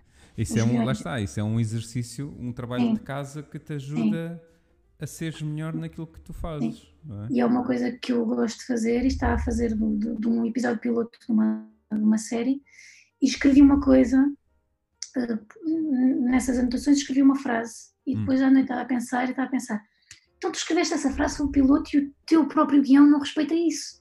E foi isso que eu vim alterar. Okay. E, Portanto, sim, eu acho que tem, tem em qualquer área, eu acho que também uhum. um pintor pode ser genial, mas tem de saber usar as tintas, tem de saber usar os materiais, tem de saber usar as telas. Claro. Uh, um escultor é a mesma coisa, Pá, tu podes ter ideias. Para, para conseguir inovar, não é? Para conseguir. Uh, trazer... podes ter uma ideia, uma ideia brutal para um edifício, se não percebes nada de arquitetura. sim, exato. Sim. Não vai ser uma boa coisa, não, não é? Sim. Um, mas aquilo que estavas a dizer de, de, daquilo que cada pessoa obviamente tem as suas restrições, os seus limites naquilo que acha piada ou não acha piada, ou quer escrever ou não quer escrever, fez-me uhum. lembrar um, um, um, momento que eu tive já há alguns anos atrás uh, com um amigo meu em que estávamos a ver o Family Guy. Uhum. E é, é um episódio que o Peter uh, decide ir a uma hamburgueria e decide comer o máximo de hambúrgueres possível. E o que é que acontece aí? Ele acaba por ter uma trombose, um ataque, pronto, fica com um lado a arrastar-se. E o isso é logo no início. E o episódio todo é eles a pisarem no facto de ele estar assim. E eu tive um tio meu que sofreu disso. E enquanto o meu amigo estava a rir às gargalhadas, eu estava, pá, isso não é fixe, isso não é fixe. E ele assim, é, é, tu é que estás assim por causa disso. E eu depois, quando desliguei, assim, sim, de facto, é verdade é verdade. Sim. Mas eu acho que não é só, não é só os humoristas, não é? os próprios, o próprio público, daí, daí sempre também ser um bocadinho arriscado uh, o stand-up, não é? Porque tu vais para um sítio uh, e o público pode ter uns limites ou umas restrições ou uns preconceitos completamente. E é provável sim, que aconteça, não é? Sim, e tu testas, sim, pá, mas eu sei que se for fazer stand-up para um bar. Hum. Uh, clientela maioritariamente masculina, hum. eu não vou, mulher, chegar lá e fazer piadas do tampo da sanita. Hum. Percebes? Eu se estiver a fazer, um, se estiver a escrever um guião que vai passar na RTP sábado à noite e quem vai dizer o meu guião é o, o Malato hum. e, e a Catarina Furtado ou a Silvia Alberto e portanto é um tipo de programa para um tipo de público Uhum. Eu se calhar não vou fazer humor negro. Claro, mas, mas, mas Portanto, a televisão adaptas... acabas por conseguir colocar facilmente numa caixinha para quem é que é, não é? Mais ou menos, olha, mais ou olha que nós no DDT tivemos cartas ao provedor pelas coisas mais. Ah, ah, tinham, lembro... tinham mesmo queixas dos espectadores, é isso? Tínhamos, e, e, e é assustador. Eu, eu, é assim, eu, eu acho que eu também aceitei participar também nesta conversa e, e, e quando as aulas também digo aos meus alunos, hum. eu acho que nós cada vez mais somos um, uma espécie em vez de extinção, os humoristas e os, os que escrevem humor, os hum. stand-up comedians, porque eu acho que o mundo está a perder, mais do que o sentido do humor, está a perder a ironia e a capacidade de distinguir a piada do objeto da piada, que é assustador. Para mim, que trabalho na área, é assustador.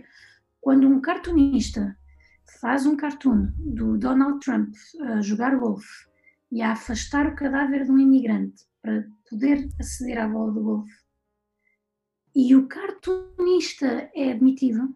Sim, sim, sim, sim. Porque é ameaçado de morte e o jornal é ameaçado porque.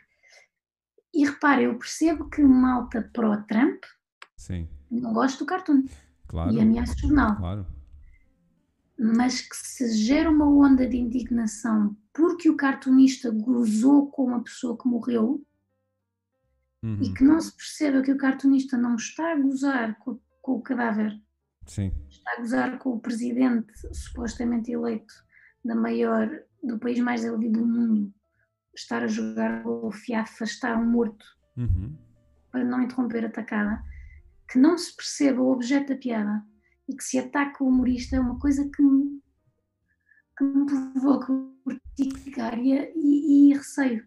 É, Isso é, eu acho que é eu estava a dizer que há bocado do é? Chega, eu não queria, eu não queria falar, eu não queria falar de assuntos maus, mas É. ta- estamos a viver uma, uma onda e, e o, o fascismo e, o, e o- a extrema-direita por toda a Europa, por todo o mundo, Uhum. está a ressurgir em força, ao mesmo tempo que o mundo perde a capacidade de distinguir o objeto de uma piada de uma piada. Mas não, perdem- será, não, não, não terá de mãos dadas esse, este, Claro esse está, claro fenómeno? que está, porque, porque é disso que a extrema-direita se alimenta. A extrema-direita alimenta-se da, da- da desinformação e da, e da falta de capacidade também das pessoas de raciocinarem ou pensarem. Uhum, uhum. E, e reduz, reduz um- um- o humor a um ataque brejeiro para se destruir e, portanto, destrói-se a crítica. Eh, Despede-se o cartunista, elimina-se o cartunista, destrói-se a crítica, Uhum. Trump continua a jogar golfe, Uhum. pessoas continuam a morrer. Não Foi um bocadinho como o Charlie Hebdo, não é? Que muitas pessoas disseram, ah, eles também tiveram o que mereciam. O- o não é? Fizeram por Não merecer. tiveram, exatamente, e ninguém merece estar no seu local de trabalho ser metralhado. E, e isso é uma coisa que me assusta. Quando vês coisas dessas, ninguém merece estar no seu local de trabalho ser Ou, metralhado. ou como Por o- qualquer o porta, a Porta dos Fundos, não é? Que levou com um coquetel Molotov. Ninguém merece, nin- ninguém merece estar na sua vida e, pelo- e- e por uma ideia. Eu percebo que haja muita gente que se sinta insultada por, pelo Charlie Hebdo, mas quando Claro. chegas ao argumento de eles estavam a pedi-las, eles estavam a Sim, sim. merecê-las, Eu acho que o, Eu acho esse que entra comentário. numa desumanização Eu acho- brutal do mundo em que vives. eu acho que esse comentário é pior do que o próprio atentado. Sim, e, e, e, tu ouves isso cada vez mais em qualquer situação. É, Uhum. o, o, o- um americano morre asfixiado por um polícia e a primeira coisa que tu vais à procura é ver se ele era boa pessoa, porque se Uhum. fosse uma pessoa, ah, está bem, É, mas percebo, percebo. também era. Ninguém merece ser asfixiado até à morte. Nós, nós não vivemos. Os Estados Unidos têm muito a propriedade. A propriedade. E para defender a propriedade, tu matas o. Uma Sim, pessoa. sim, tu podes matar uma pessoa Nós, por. nós ainda eh, vivemos, num- é, nós ainda vivemos num país em que a nossa Constituição ainda diz que a vida humana vale mais. Mas eu acho que, eh, enquanto teoria. sociedade, enquanto sociedade global, nós Uhum. cada vez comentamos e, e pensamos e defendemos, há uma falta de empatia brutal. E eu acho que nós não conseguimos perceber o quão ligado tudo isso está. Falta de empatia, a falta de humor, a falta de percepção, a, a falta de noção de quão pequeninos nós somos. Ninguém quer saber da nossa verdadeira opinião. Ninguém quer saber se estamos ofendidos.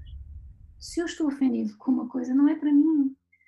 Sim, há Eu- interessados em que em aproveitar essa supostamente ofensa que as pessoas sentem, não é? E Claro, catapultam isso depois para interesses políticos e económicos. E... Eu, eu faz-me confusão e já fiz, e foi, até, foi uma atriz que, que, me, que me apontou para isto. E eu de facto comecei a pensar nisso, eu faz-me confusão a mim eu fazer piadas, humor, com violações. Uhum. Porque faço parte do grupo que sofre a nível mundial mais com isso. Claro. E já fiz piada. Não quer dizer que não me ria de uma boa piada sobre o tema. Uhum. Não quer dizer que não me ria de um bom sketch ou de uma cena sobre o tema. Se houver algum sketch ou um espetáculo de humor, humor negro, que tenha um set sobre violações Uhum. e eu não acho piada, eu não vou comprar bilhete para ver esse espetáculo. Claro.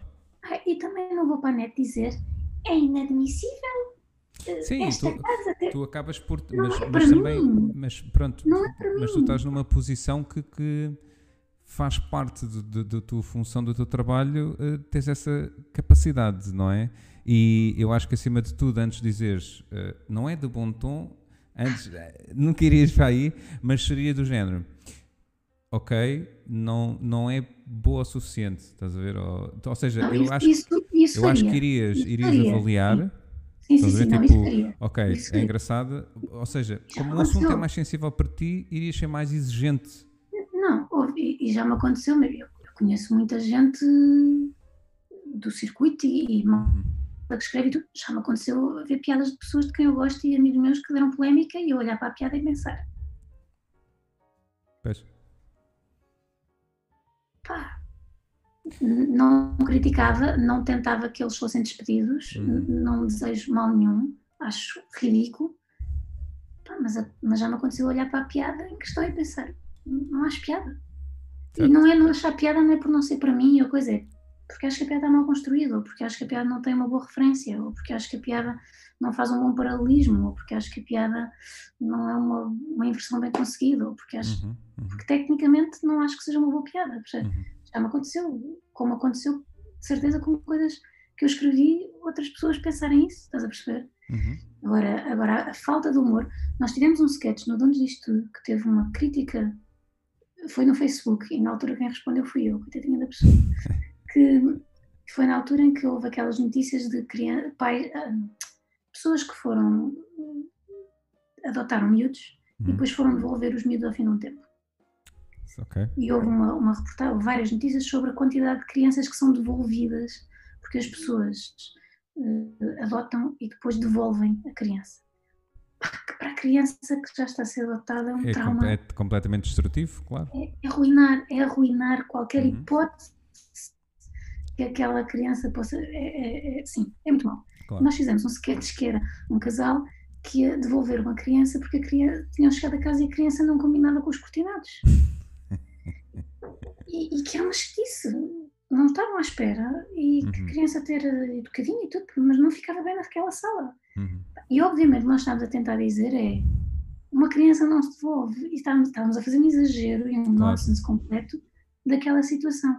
E, e era o dono da agência a dizer, por amor de Deus, vocês não vão fazer isto.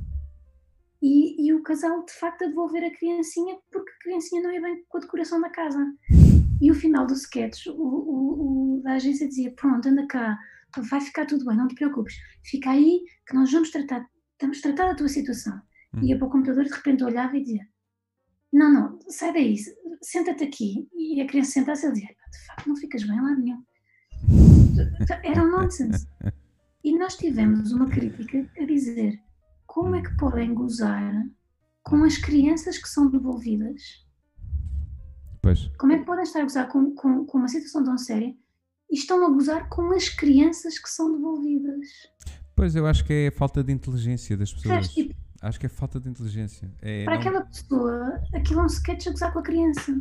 Pois, eu acho, que, eu acho que aí é que está a base. Porque no fundo, se as pessoas perceberem, não, não, o, que- o que está aqui a ser feito é trazer à baila, tipo, pôr em holo- holofote que não se devolve crianças. Tipo, Epá, e, e é uma coisa que se faz, pelo, pelo menos em- faz desde sempre, e em Portugal tivemos um, um grande apologista disso, que era o Gil Vicente, dá-se na escola.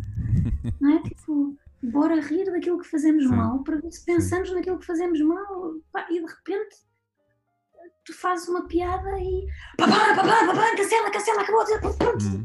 pedido, acabou, tipo, e ficas, o que, é, que- o que é que me passou por cima, o que é que aconteceu? uhum. e muitas vezes é porque não se percebeu a piada ou, ou porque Pá, eu, eu acho, eu agora vou dizer uma coisa, ainda bem que é só a Teresa que nos está a ver. Teresa, Ela já fez aqui alguns comentários, eu já vou lê-los. Diz, diz, conta. Teresa, espero que não, não, não te sintas insultada com o que eu vou dizer, de forma alguma. Eu vou-me Mas- sentir insultado, um só para que, só para que Hã? Eu vou-me sentir insultado, só para que saibas.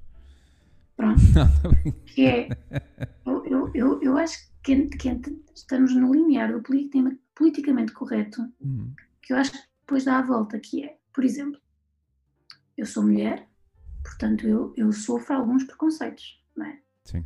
Mas não sofro preconceitos de cor de pele, mas Uhum. sofro alguns com preconceitos por ser mulher. Ah, sofro outros preconceitos eh, pela minha vida. Hum, alguns não. Portanto, eu percebo que digam que é preciso haver mais diversidade eh, na escrita. Certo. Eu percebo que me digam que é preciso as mulheres terem acesso a cargos de chefia. Concordo com Uhum. isso. Tudo certo. E é preciso. Eu não fico zangada que os Monty Python não tenham uma comediante porque são um grupo de comédia dos anos 70 ou 60. Certo.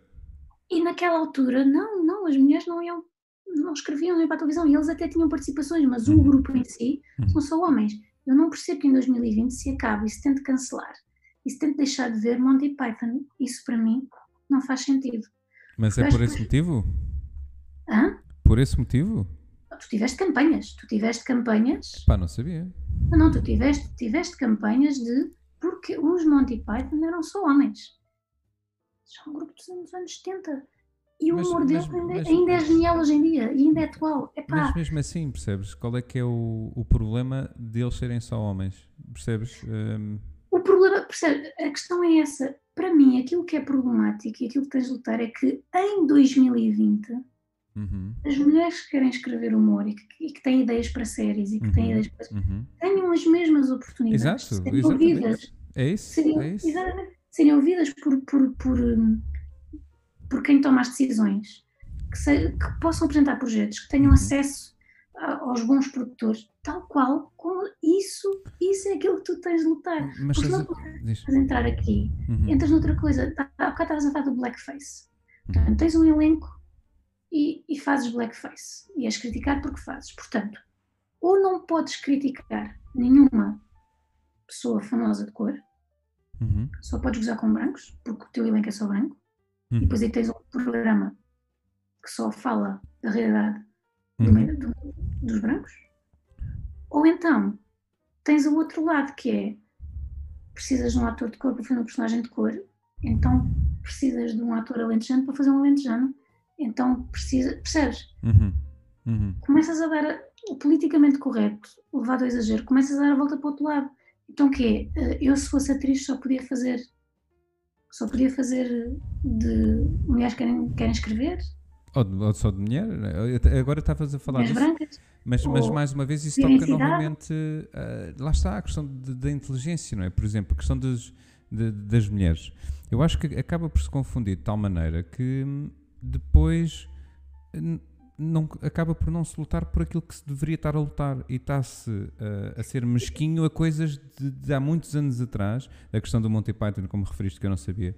Que Eu, é desnecessário, é estar, é estar a, a desfocar daquilo que realmente interessa, que é aquilo que tu dizes, que é que as mulheres tenham os mesmos direitos que os homens e as mesmas oportunidades. Eu acho que qualquer minoria ou, ou qualquer hum, qualquer grupo em que tu te insiras que tenha sido espezinhado ou atacado ou contido durante Uhum.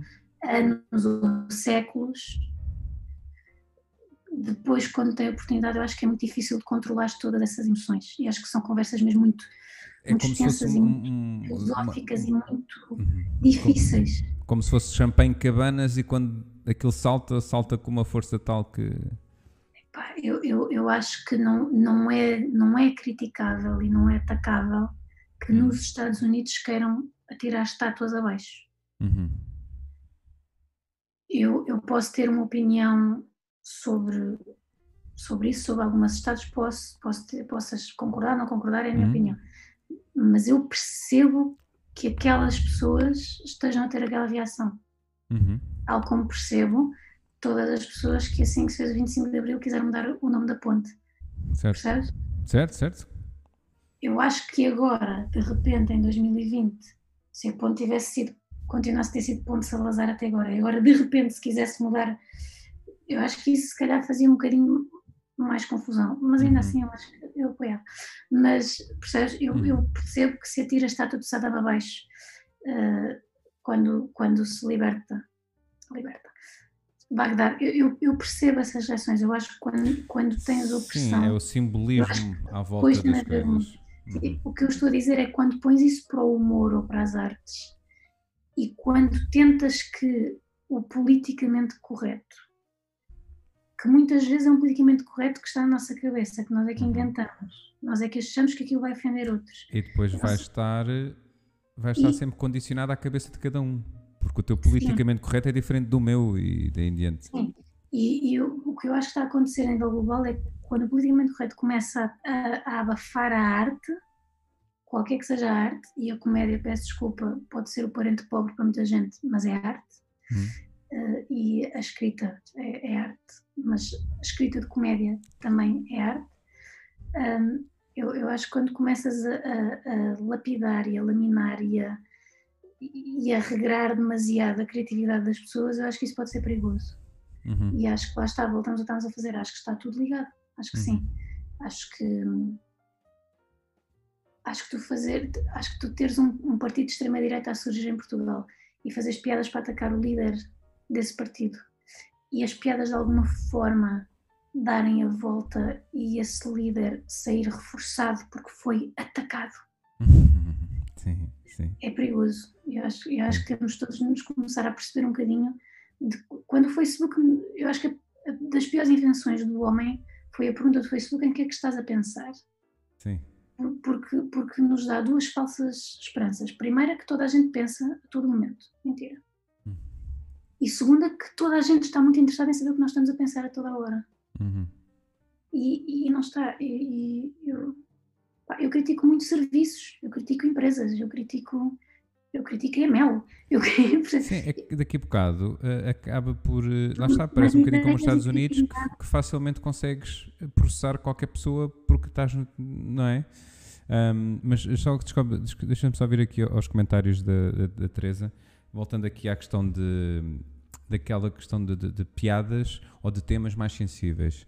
Ela disse, por exemplo, eu tive um caso de um suicídio de um familiar muito próximo e nesta cena do Pedro Lima ouvi muitas piadas sobre o assunto. É claro que não é das piadas que me rio mais, mas soltei ainda umas boas gargalhadas porque percebo a, piada de, a ideia das piadas. E acabei a dar por mim também a mandar uma piadola ou outra. Depois disto tem de se mudar as mentalidades. Eu acho que de alguma maneira, quando uma pessoa é capaz de ter inteligência de, de separar as coisas, eu acho que ao rir-te tu também consegues ultrapassar uma coisa que é pesada para ti, não é? É catártico. Exatamente. Exato, é catártico, é catártico. E isso, e isso, é das coisas que. Porque as pessoas também veem stand-up e gostam uhum. de stand-up, tudo aquilo é uhum. é catártico.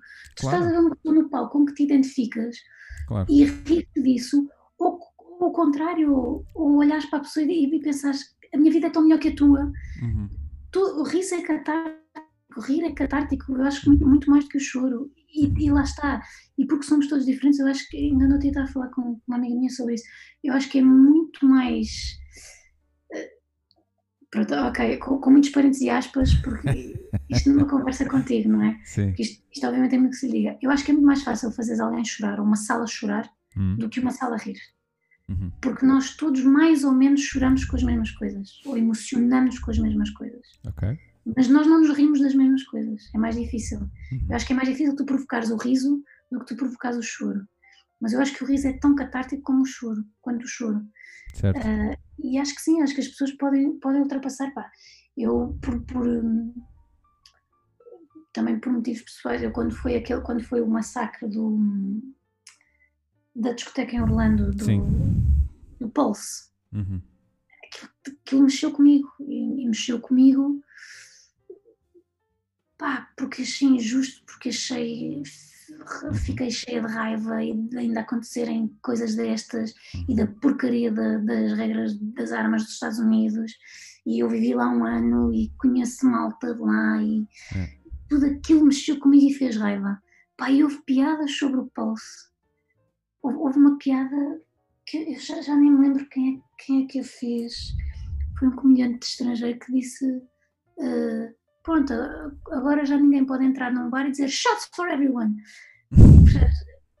e eu, eu gargalhei, no meio daquilo tudo, uhum. gargalhei com aquela piada. Uhum. E isso uhum. não quer dizer que eu esteja a rir-me de quem morreu lá, certo. ou que esteja a rir-me de quem sobreviveu lá, ou das certo. vítimas. Isso não quer dizer que eu estou a desrespeitar as vítimas.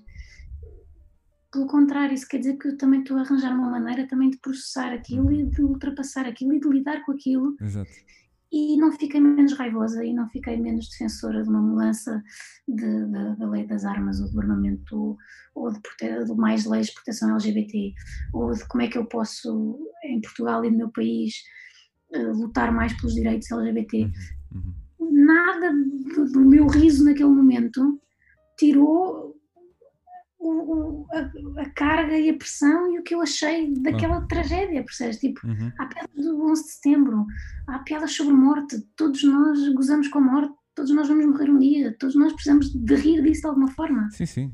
Nós precisamos de, de nos rir de tudo isso para conseguir sim. ultrapassar, senão. Um riso ajuda. Deixa lá, é assim, eu ainda sou, eu não, não, sou, não sou nada conhecido em termos de visibilidade de exposição zero. Uh, mas eu já mandei uma piada no Instagram uh, que chegou lá uma rapariga que me acusou de antissemitismo. Pois, a piada, isso, eu vou, eu vou dizer piada. Repara, mas se calhar para ela era. Se calhar para ela era. Mas, mas vai-te acusar de antissemitismo e tentar destruir a tua carreira por, porque isso é que eu não percebo. Diz a piada. A, a, atenção, a piada pode não ser boa, mas a piada é. Uh, Sabem, sabem porque é que os judeus não jogam no Euro Milhões? Porque têm medo que lhes saia a estrelinha. Pronto, é isto. É só isto. Eu não digo mais nada. Eu não digo que merecem, eu não digo que. Estás a ver? É só isto. E ela chegou lá e disse: antissemitismo é crime. E tagou a página uh, brasileira ou judaica, estás a ver? E eu, epá, eu vi, eu pensei: responde, não responde, responde, não responde. É, é, isso que me faz confusão, é, é, o, é o tag, é o vou-te destruir porque mas, não mas eu acho que isso, mas isso é, o, é um certo poder que as pessoas uh, de alguma maneira uh, sentem que têm. Deixa-te uh, ouvir. Então, consegues me ouvir agora? Ah, agora sim. Ah, estava a dizer que é, é um bocadinho o poder que as pessoas sentem que têm para percebes? Não sei não sei, juntando é com falta de inteligência. É, a internet temos um pequeno poder. Por exemplo, se tu escrevesse um tweet ou uma coisa no Instagram a dizer morte aos judeus, eu percebo que alguém fosse dizer antissemitismo é crime. Pois. Porque isso de facto é ser antissemita. Lá está, é, eu, eu acho que está, está tudo muito tudo muito baralhado e, e, e, tudo muito confuso. Acho que temos de fazer uma campanha pelo humor. Sim, vamos humor. fazer isso. Partido, Riso. Partido Sim. humor. Riso, porque vamos todos morrer. As nossas intervenções no Parlamento é só one-liners. One-liners, sim, exatamente. Era muito bom, era tipo um roast a todos. Sim. E eles diziam: o seu tempo acabou, está bem? Já está, está. Tá, só esta última. Obrigada, boa noite. Obrigado, boa noite. Drop the mic. Drop the mic. É por um público espetacular, até à próxima. Já agora, desculpa, eu sei que já passámos da hora, mas. Não, não, não faz mal. Tenho de perguntar isto, porque estou a perguntar isto há nesse tempo e assim fica a Teresa também saber. Sim. Como é que correu aquela experiência que eu sei que tu fizeste do. Do caderninho? Pus na net, está no Instagram. Um, epá, tenho-te a dizer que correu melhor do que que eu esperava, sou-te sincero. Uh, percebi o que é que podia ter feito diferente em termos de. Eu devia ter preparado ali uma piada ou outra. Uh, eu não preparei nada, eu só levei mesmo o caderninho e fui sem paraquedas, sem nada. Sim. Pronto, e logo a partir disso isso não foi bom. O que é que foi interessante? Foi foi perceber que eu não fui capaz de acertar. E mesmo assim fiz 4 minutos lá em cima do palco. O que. E que eu não dei conta. Eu achei que foi quase um minuto só. Estás a ver? Um, o que eu achei extraordinário foi sentir a força. Ou seja, eu senti que abri em, em altas, Uhum. Continuei lá em, lá em cima e depois de repente comecei a descer, a descer, a descer. E ao, à medida que ia descendo e sentia que ia perdendo a energia do, do, do público, não conseguia lidar com essa pressão. E foi aí que eu, a certa altura, decidi: olha, pá, e lembrei-me agora de uma muito boa, pá, pá, vocês vão adorar isto para terminar. Obrigado, boa noite. isto aí, pronto. Sabes, eu estou a perguntar porque no outro dia eu estava a fazer uma coisa qualquer random e comecei a pensar em piadas para isso. Ah, ok, ok. Depois mando, mando Está bem, está bem. Não, mas, mas, mas, mas essa, essa correu melhor do que a minha última atuação, porque isto agora está complicado por causa do Covid. A minha Sim. última atuação foi num restaurante em que só havia quatro pessoas que percebiam português. E depois haviam oito estrangeiras que estavam na esplanada lá fora. Pois. e não me correu bem, portanto. Estava bêbado, Tá, é. estava um bocadinho bêbado também. Não. Texto novo, texto completamente novo e pronto. É um, é um, e também são, são tempos. O novo normal, É um novo normal. desafiante É um para normal. todos. É isso mesmo. Ah, Ana, desculpa, tenho que, tenho que ir jantar, pá, isto eu sei que Eu também. Eu estou a ver o meu filho de dois anos a chorar babérrimo, É? não sei o que é a culpa, a culpa é minha, está-te aqui a aprender.